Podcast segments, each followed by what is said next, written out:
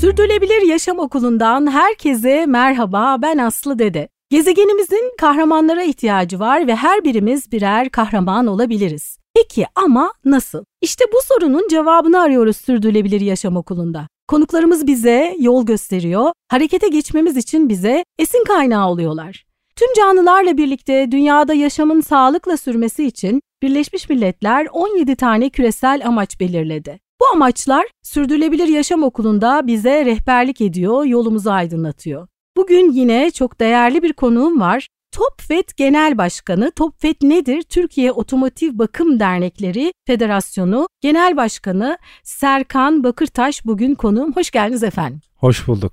Şimdi bu konuyu sürdürülebilirlikle nasıl bağlayacağız? Ben özellikle sizin konuk olmanız beni çok heyecanlandırıyor. E, çünkü gerçekten bu konu e, hepimizi ilgilendiren, hepimizin hayatında olan bir konu. Ve hani sürdürülebilirlik konusu böyle hayatımızdan çok uzakmış gibi hep algılanıyor ya. Aslında ne kadar hayatımızın içinde olduğunu şimdi sizi dinlerken daha iyi anlayacağız diye düşünüyorum. Evet. Şimdi öncelikle ben bütün konuklarım artık geleneksel oldu. İlk sorum diyorum ki bu kavram çok konuşuluyor ama herkes kendine göre açıklıyor, algılıyor. E, sıfat olarak da kullanılıyor artık şu işte sürdürülebilir iş e, daha sıfat olarak da e, kullanılıyor. Sizin sürdürülebilirlik tanımınız ne? Siz nasıl tanımlıyorsunuz sürdürülebilirliği? Evet, öncelikle çok teşekkür ederim davetiniz için. Ee, sürdürülebilirlik doğal kaynaklarımızın gelecek nesiller için akıllı ve e, verimli kullanılmasıdır aslında. Bunu da üçe ayırıyoruz. Çevresel sürdürülebilirlik, sosyal sürdürülebilirlik ve ekonomik sürdürülebilirlik. Çevresel sürdürülebilirlik doğal kaynakların korunması ve çevrenin kirletilmemesi. Bu çok önemli. Bu konuda zaten çok önemli sektör adına önemli işler yapıyoruz. Birazdan değiniriz. Tabii ki sosyal sürdürülebilirlik de tüm insanların refahı için fırsatlar yaratmayı. Tabii ki fırsatlarla beraber insanların ekonomik olarak e, refah düzeyinin artması ve geçim derdinin aslında ortadan kalkması. Sosyal sürdürülebilirlik de yine ekonomik sürdürülebilirlik de kaynakların verimli bir şekilde kullanılması ve ekonominin büyümesiyle aslında çevrenin bertaraf edilmemesi, çevreye zarar ziyan verilmemesi bu şekilde tanımlayabilirim. Çok güzel, harika. Evet. Şimdi TOPVET'i biraz tanıyalım. TOPVET nasıl kuruldu? Amaçları, misyonu ve sorumlulukları neler ve neler yapıyor merak ediyoruz. Evet.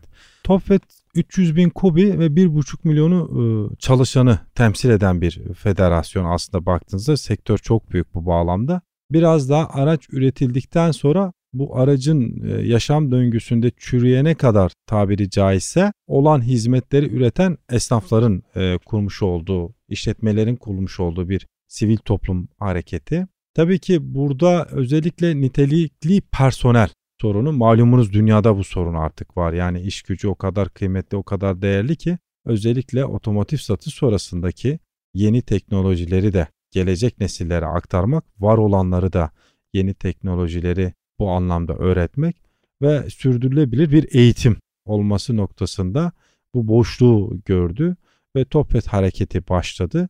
Tabii ki Topet bu bağlamda çevrede de e, olan biteni çok net gördü. Özellikle yeterli tedbirlerin alınmadığını fark etti. Bu anlamda da çok önemli adımlar attı. Federasyonumuz tüm Türkiye'de 81 ilde ve binlerce ilçede faaliyette bulunuyor temsilcileriyle. Kaç tane dernek var size bağlı? Bizim bünyemizde 12 tane branş dernek var. Her derneğin de tabii ki kendi il ve ilçelerde hareketi ve üyeleri var. Bunların tamamı da TOPFET'te bütünleşiyor, birleşiyor. Merkezi TOPFET Federasyonu. Biraz daha böyle e, anlayabilmeleri için mesela hangi e, tür esnaflar var? Evet. Ne iş yapan bizim hani anlayabileceğimiz? Otomotiv satış sonrası dediğimizde aslında şöyle TOPFET Federasyonu'nun otopark diye bir e, konusu var. Otopark Derneği var. Bu otoparkları temsil ediyor. Yine servis bakım hizmetlerinde bir e, derneğimiz var. Bu da e, araç tamir bakım ve e, buna benzer tüm hizmetleri kapsayan e, işletmelerden oluşuyor. Yine araç yıkama dediğimiz e, yaklaşık ülkemizde artık o kadar fazla arttı ki araç yıkama noktası. Neredeyse 80 bine yakın sadece araç nokta yıkama lokasyonu var. Tabii hem kayıtlı hem kayıt dışı bu da çok başlıca bir sorun. Bunların da düzenlenmesi gerekiyor ve satış sonrasındaki boyasız göçük, cam filmi, oto kuaför, e, ekspertiz hizmetleri, lastik bakım tamir gibi aslında yine e, aracın e, ihtiyacı olan tüm hizmetleri üretenlerin aslında bulunduğu bir alanda hem eğitim hem de bu alanların gelişmesi noktasında ciddi çalışmalarımız var. Onlardan da birazdan evet, söz edeceğiz. bahsedeceğiz. Federasyon ne zaman kuruldu? 2013 yılında kuruldu. Ama bayağı da olmuş. 10 yıl evet 10, 10 yıl oldu. Doğru. Ee, evet bütün sektörlerde oldukça değerli tabii sürdürülebilirlik çalışmaları ama sizin sektörünüzde de ayrıca bir değeri var bu çalışmanın diye düşünüyorum. Topvet bu konuda sürdürülebilirlik konusunda çalışmaya nasıl karar verdi çok merak ediyorum. Aslında ihtiyaçtan dolayı karar verdi. Bu gerçekten bir ihtiyaçtı nitelikli personel. Bunu da e, sektördeki öncü arkadaşların bu ihtiyacı görmesi ve bu ihtiyaçları karşılaması adına böyle bir yapılanmaya geçildi ve tamamen merkezileştirerek bu sorun hepimizin sorunu dedik ve bu yapıyı kurduk aslında. Sizin galiba bu konuda çalışmaya başlamanız da etki yatırım e, danışma kuruluna üyelik sürecinizle birlikte mi başlıyor? Biz çok öncesinde başladık. Etki Yatırımı Danışma Kurulu'nun da aslında çok ciddi katkıları oldu. Onlarla beraber çok ciddi e, projeler üretiyoruz. Orada e, onlara da selam ediyorum burada. Onur İlham e, Bey Genel çok kıymetli sekreteri, genel evet. sekreteri yine Şafak Müderriskil Başkan Hanım'a da selamımızı iletiyoruz. Onlarla çok değerli e, otomotiv satış sonrasındaki aslında yapılması gereken özellikle sürdürülebilir noktada yapılması gereken adımları attık. Bu da bizi çok heyecanlandırıyor. Çok mutlu ediyor tabii aynı zamanda. Peki hangi adımları attınız? Sürdürülebilir kalkınma amaçları ve otomotiv bakım ve satış sonrası hizmetler sektörünü birbiriyle nasıl ilişkilendirdiniz? Güzel. Şimdi biz bunu nasıl ilişkilendiriyoruz? Şöyle e, meslekler üzerinden e, cevap vermem gerekirse aslında bu kalkınma amaçlarının 17 maddesinden 6 tanesini direkt hitap ediyoruz. Bu 6 tanesi hangisi? 4. madde nitelikli eğitim, mesleki eğitim. Yine 7. madde temiz enerji. 17. madde amaçlar için ortaklık. 11. madde sürdürülebilir şehirler. Tabii 6 su, su çok önemli, çok değerli. Temiz su. 10 eşitsizliklerin azaltılması gibi bu 6 madde direkt hitap ediyoruz. Oto yıkamalarda suyun geri kazanımı e, zaten takdir ederseniz direkt ilişkilendiriyoruz. Konu 1 milyon araç yıkanıyor ülkemizde. Aslanım bu çok önemli. Bu yıkanan araçların suyunun tamamen arıtılıp tekrar kazanılması çok kıymetli ve aynı zamanda da doğaya o kimyasal atıkların gitmemesi, denizimize, doğamıza karışmaması çok önemli. Tabi bilinçsiz tüketim, çevre kirliliği, enerji verimliliği, tabi nitelikli personel de direkt bizi ilişkilendiriyor bu maddelerle. Evet. Şimdi Evet. o zaman onlar üzerinden birer birer geçeceğiz. Tabii çünkü ki. merak ediyoruz. Ee, ve siz özellikle bir de zaten bununla bağlantılı olarak da TOPFED Sürdürülebilir Gelecek raporu ve eylem planı hazırladınız. Ve bunun içinde de aslında bunların hepsinden söz ettiniz. Ee, bu bundan biraz bize sö- söz eder misiniz? Raporda ve eylem planında neler var? Yani bu Evet. projeler var. Evet, eylem planımızda aslında TOPFED yaptığı işbirlikleri ve güçlü iletişim ağı çok önemli. Biz çünkü çok güçlü bir iletişim ağımız var 81 ilde. Bu ağımızda sürekli iletişimdeyiz. Yine TOPFED Akademi bu zaten nitelikli personellerle ilgili eğitim, nitelikli eğitimle ilgili. TOPFED Kariyer o da yine lokasyonların bu personel ihtiyaçlarını karşılamak için sadece otomotiv satış sonrasına hitap eden bir portal olacak. Bu çok e, önemli. TOPFED sistemle de e, tüm sistemlerin kurulması ve denetim mekanizmasının oluşması ve standartların oluşması e, çok önemli. TOPFED projelerden tabi bahsedeceğim birazdan. TOPFED girişimcilik ve TOPFED veri. Bunlar konu başlıkları. Konu şeyde, başlıkları, hı, evet. Konu- rapordaki konu başlıkları. Birazdan da isterseniz bu detaylarından da bahsedelim. Evet. E, projeleri merak ediyorum. Özellikle bir Yeşil Bayrak projesi var. Evet. Onu ayrıca konuşacağız. E, ne tür projeler var? Evet. Yeşil bayrak e, dediniz. İsterseniz yeşil bayrağı biraz açalım. Yeşil bayrak çok önemsediğimiz e, ve yıllardır üzerinde çalıştığımız bir proje. Yeşil bayrakla aslında e, bu branş işletmelerde işte oto yıkama olsun, servis olsun, lastik lokasyonu olsun bu işletmelerin belli kural setleri çalıştık. Ve amacımız tabii ki bu kural setlerini uygulayan, bu standartları uygulayan lokasyonlarımızı tespit edeceğiz ve bunları uygulayanlara yeşil bayrak ünvanını veriyor olacağız federasyonumuz tarafından. Bunu da yayınlayacağız. Tabii ki bu yayınlanmasıyla beraber iş hacimleri de artıyor olacak.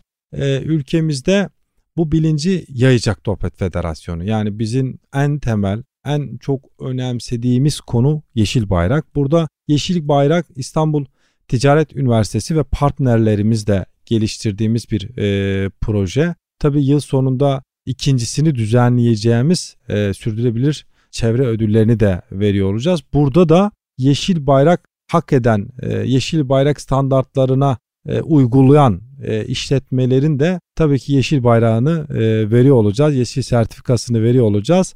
Bunu da duyuracağız. Nihai kullanıcı, nihai tüketiciler de bu lokasyonun ne kadar duyarlı olduğunu, çevreye ne kadar önem verdiğini, çocuklarımızın geleceğine ne kadar önem verdiğini bilecekler. Bu çok önemli. Bunu çok hızlı bir şekilde yayacağız ülkemizde. Çok güzel. Şimdi bu evet. kriterleri merak ediyor dinleyenler. Mesela ne var? Hangi Mesela he, e, hemen oto yıkamadan başlayalım. Biz bir oto yıkamaya diyoruz ki e, sen bir kere suyu geri kazanacaksın. Suyu israf etmeyeceksin. Nasıl Her yıkadığın aracın suyunu Hı.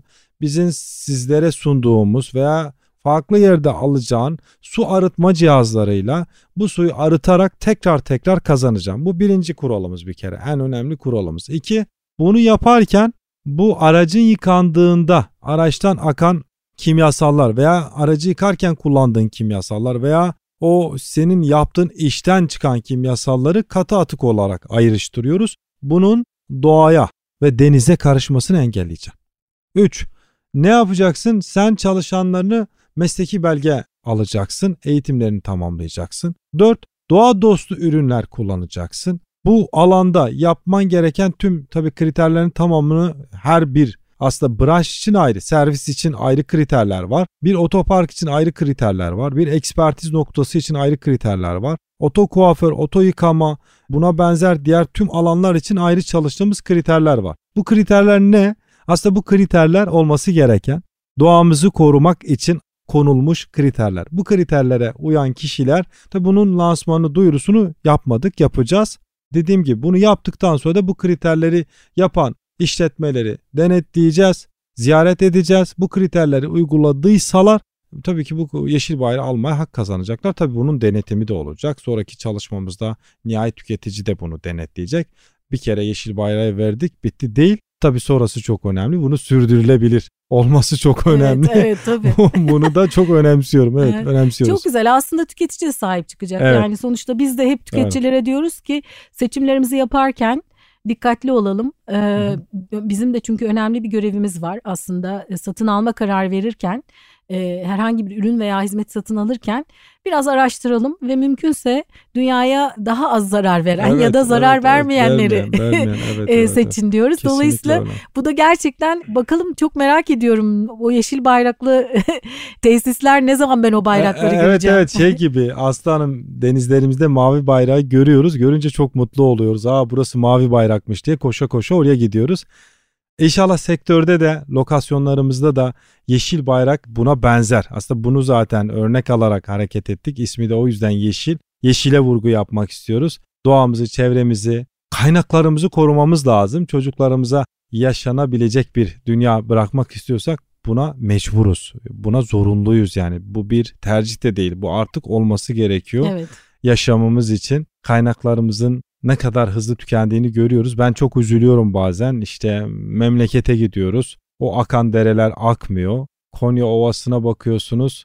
Ee, çok üzülüyoruz yani o kuyular, o açılan kuyular bazen oluk oluk diyorsunuz ki bir göçük oluyor. E, çökecek neredeyse yani çok ciddi çok özür dilerim ama hunharca bir tüketim var. Bunun gerçekten önüne geçilmesi gerekiyor. Biz otomotiv sektöründe ülkemizde bu anlamda öncülük yapıyoruz bir sivil toplum hareketi olarak dediğim gibi 300 bin KOBİ ve 1,5 milyon çalışanı olan bir sektörden bahsediyoruz. Biz daha çok nihai tüketiciye dokunan tarafız. Yani her işlemi nihai tüketiciye o hizmeti üreten günlük 5 milyon işlem yapan bir federasyonuz. Yani 5 milyon araç kullanıcısına her gün hizmet ediyoruz. 2 milyon insana parklanma hizmeti veriyoruz. 1 milyon insanın aracının yıkanması, 1 milyon kişinin aracını vale hizmeti vermesi, 1 milyon kişinin servis, lastik, ve buna benzer diğer tüm hizmetleri almasını sağlıyoruz ve bunu her gün sağlıyoruz. Bakın 26 milyon araç var. 10 yıl önce ne kadar araç vardı? o 10 yıl önce 10 milyon araç vardı. Neredeyse 3 katına çıkmış. Evet. Peki 10 yıl sonra aslanım kaç araç olacak? Peki biz bunu nasıl önleyeceğiz? İşte bu tedbirleri bir an önce almak zorundayız ve bunlar belli ülkelerde yasal zorunluluk var. Kafanıza göre bu işletmeleri açamazsınız. Bizim de hedefimiz bu çerçevede bu adımları atıp yavaş yavaş o tarafa yeni açılan noktaların bakın bundan sonra böyle nokta açmak durumundasınız. Var olanları da dönüştürme Evet. çalışması. Bu bir süreç tabii ki ama tabii biliyorsunuz başlamak bitirmenin yarısıdır. Evet. İşte bu başlamak çok kıymetli. Biz bu işe başladık. Bu e, işe tüm sektör olarak bilinçli sektörün tamamı bunu yapabilir. Zaten bu hareketi başlattı TOFET. Birlikte hareket ederek bunu başarabileceğimizi çok iyi biliyoruz. Çok önemli e, bir dokunuşunuz var açıkçası. Demin de söylediğiniz gibi. Dolayısıyla gerçekten dönüşümü sağlamak için çok büyük bir etkiniz e, olur diye düşünüyorum. Evet. E, başka hangi projeler var? Yeşil Bayrağın dışında. Yeşil bayrağın dışında aslında şöyle söyleyeyim. Otomotiv sektöründe kadın gücüne çok önem veriyoruz. O otomotiv- ilginç. O da çok ilginç. Tabii otomotiv satış sonrası sektöründe Genelde erkeklerin hakim olduğu bir e, sektör çünkü Evet, değil mi? evet kesinlikle öyle. Kadınlarımız ne kadar otomotiv satış sonrası sektöründe var olsalar sektör o kadar bilinçleniyor. Hizmet o kadar kaliteli bir hale geliyor. Dolayısıyla biz bu tarafta çok önemli çalışmalar yapıyoruz. Örneğin Bin Kadın Vale projesi yaptık. İşte buna benzer folyo araç kaplama, yine buna benzer diğer branşlarda da kadınlarımızı yetiştirip bu alanda mesleki eğitimi verip lokasyonlarda olmasını e, zaten çok önemli bir şekilde çalışıp buna öncülük yapıyoruz. Yine girişimci kadınlarımız var. Bu alanlarda işletme açmak isteyen kadınlarımıza yine öncülük yapıyoruz. Mavi Yaka Kadın Projesi bu projenin ismi. Tabi elektrikli araçlara geçiş projemiz var. Yani ülkemiz biliyorsunuz çok önemli. Bir e, elektrikli araç üretti. Bu elektrikli aracın satış sonrasındaki süreç çok kıymetli. Burada çok önemli adımlar attık. Bu çalışmaları yapıyoruz. Yine bağımlılığa karşı temiz sayfa dediğimiz bir proje var. Bu çok kıymetli. Burada da yine Yeşilay partnerimiz. Burada da önemli adımlar atıp topluma kazandırmak ve bunun bu taraftaki meslekte de yani mesleğini devam etmesi. Yine her konu dikkat ederseniz sürdürülebilirlik. Yani alt maddesi oraya geliyor. Bir şeyi sürdürebiliyorsanız o değerli.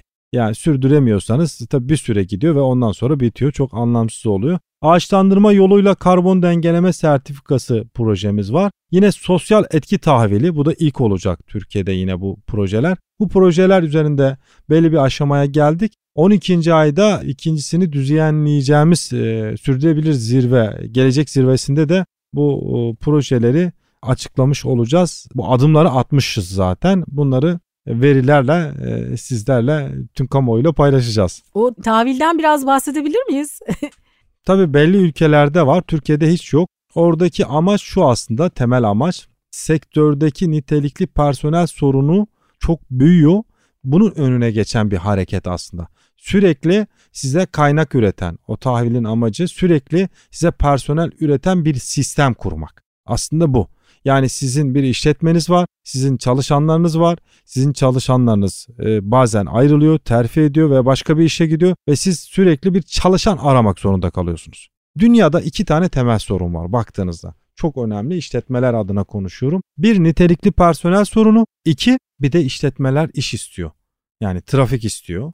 Dolayısıyla bu iki konuda da çok önemli adımlar attık. Bu tahvil, bu sistem kurulduğunda işletmenin o sistemde üye olması personelsiz kalmama garantisini veriyor diyeyim. Yani bizim sektörümüzün aslında e, ihtiyacı olan personel sıkıntısını sürekli bir hale getirmek. Tahvilin amacı bu. o? Bunun detaylarını Sonra. paylaşacağız. Evet. Ama çok önemli, çok evet. Ee, geçen sene sürdürülebilir gelecek buluşmasını yaptınız. Yaptık evet. Ee, o nasıl geçti? Bu sene planlar neler? Bu sene e, çok daha iyi bir organizasyon var. Gerçi geçen yıl çok çok iyiydi.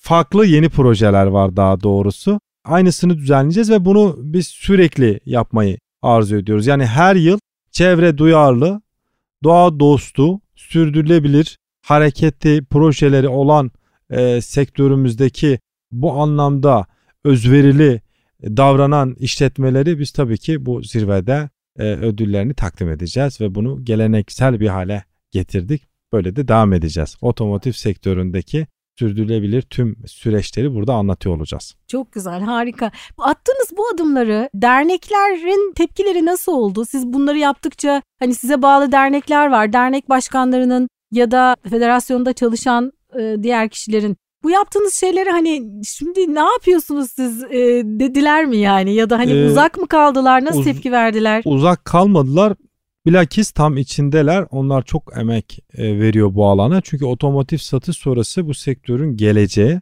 bu sektördeki çalışanların geleceği. Neticede bu hizmeti üretirken herkes geçim çok önemli. İşte malumunuz insanlar sürekli işlerini geliştirmek istiyor ve dünyayı da korumak istiyor.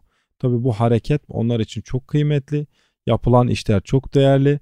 Özellikle mesleki eğitim diyoruz. Bakın Sayın Cumhurbaşkanımız da özellikle vurgu yaptı. Bu son dönemdeki konuşmasında da zanaatı öğreteceğiz, mesleği öğreteceğiz. Dolayısıyla bu çalışmaların içindeler çok da keyifle emek veriyorlar. Önümüzdeki dönemlerde çok daha fazla e, bu alandaki somut adımları hem sektörle paylaşacağız hem kamuoyuyla paylaşacağız. Evet. Peki şimdi bu yeşil bayrağa başvuran işletmeler oldu mu şu anda? Biz e, daha yayını başlatmadık. Evet. Bir yayın başlatacağız. Hı hı. Başvuruları toplayacağız. Bu başvurulardan sonra da bir denetim olacak bu başvuru yapan noktalara.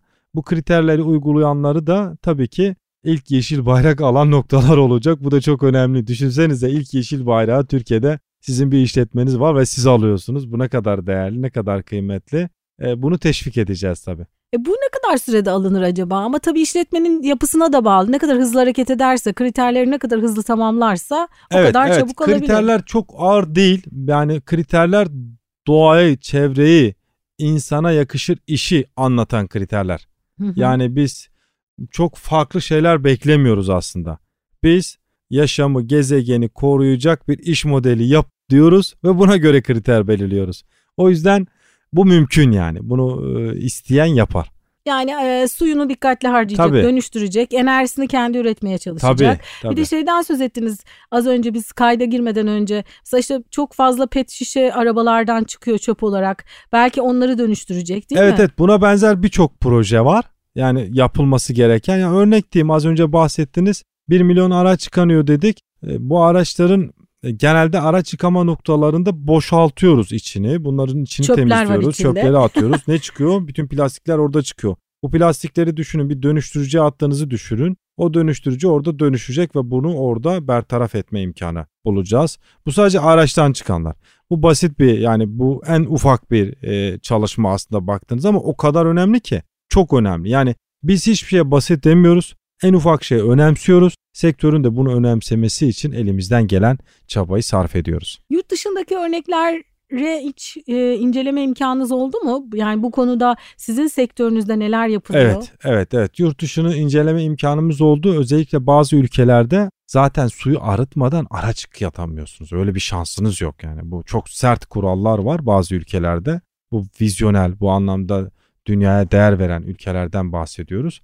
Tabii dediğim gibi Yeşil Bayrak projesi dünyada yok bu arada. Türkiye'miz bir bu, bu, bu projeyle aslında dünyaya da örnek olacak.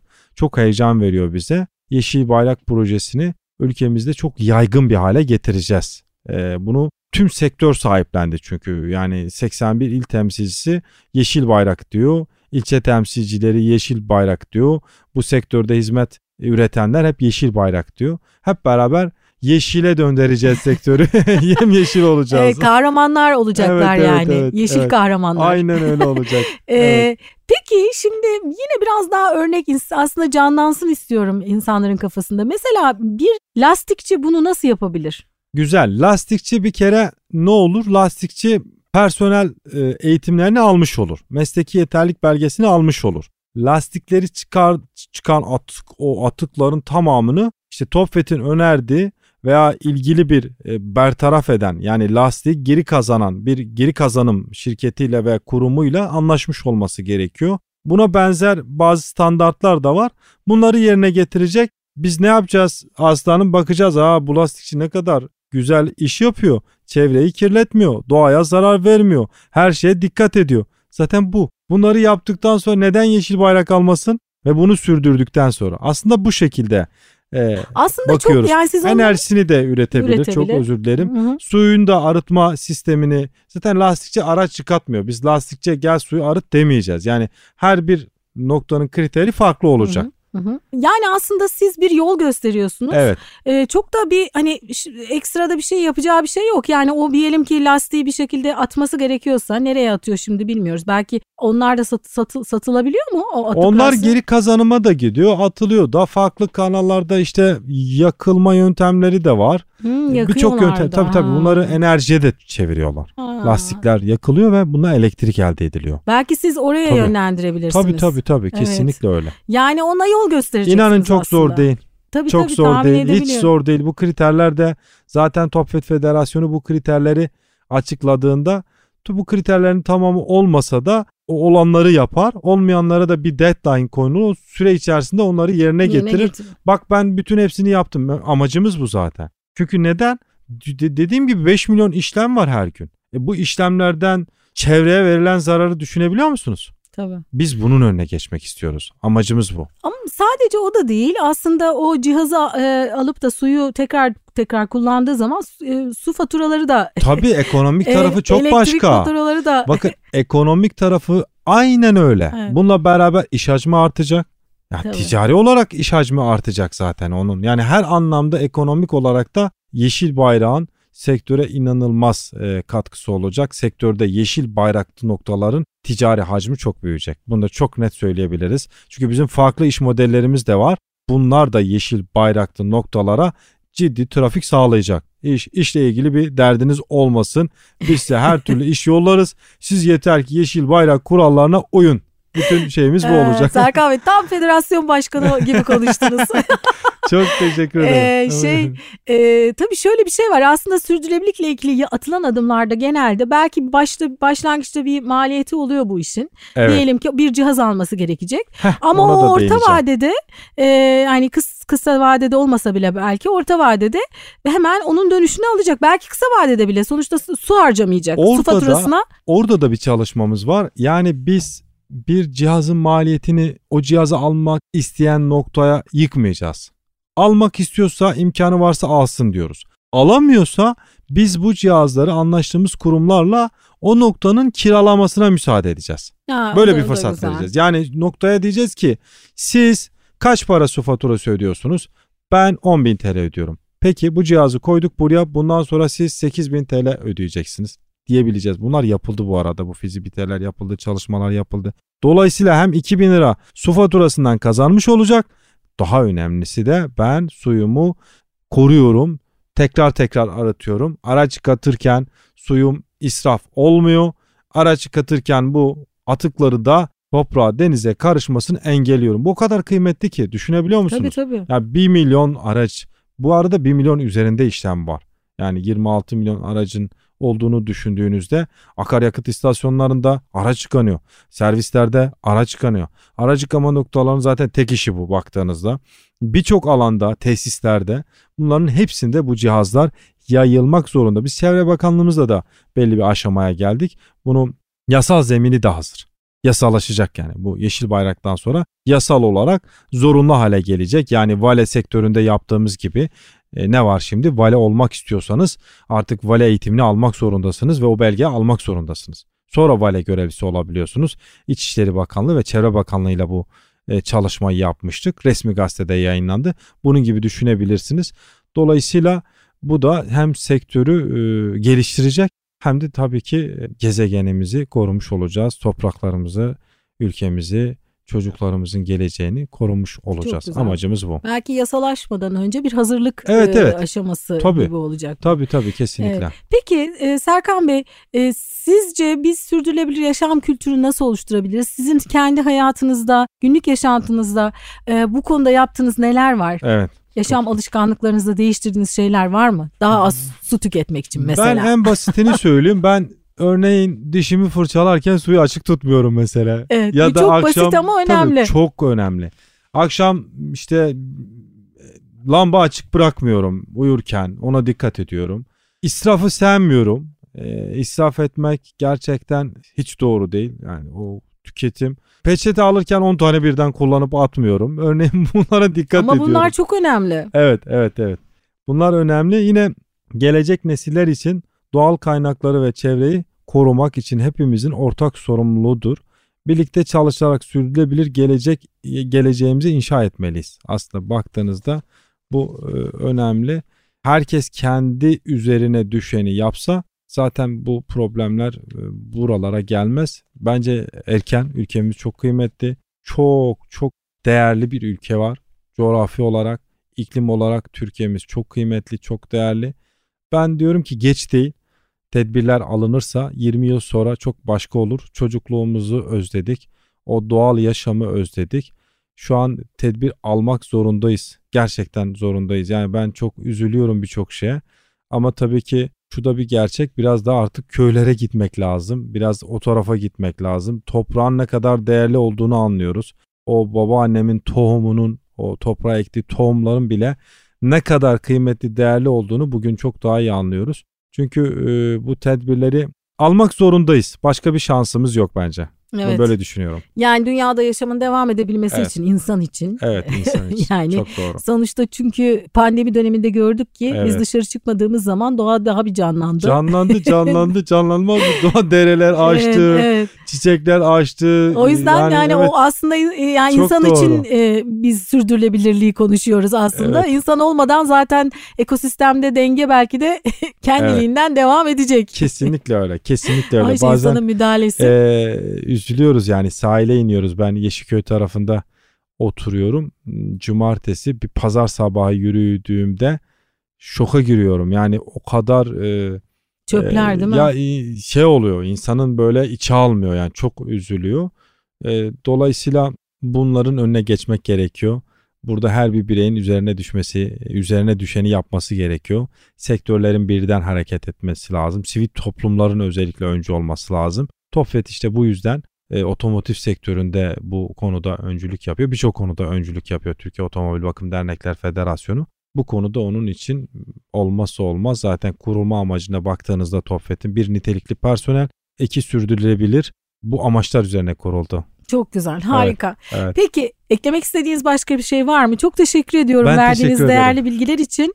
Ee, gerçekten çok önemli bir iş yapıyorsunuz. Sizi tebrik ediyorum. Çok teşekkür ederim. Heyecanla Aralık ayındaki sürdürülebilir gelecek zirvesini bekliyoruz. Buna hazırlanıyoruz. İnşallah orada da hep beraber e, oluruz. Çok teşekkür ederim. Evet. Evet bir bölümün daha sonuna geldik. Bugün TOP ve Türkiye Otomotiv Bakım Dernekleri Federasyonu Genel Başkanı Serkan Bakırtaş konuğumdu.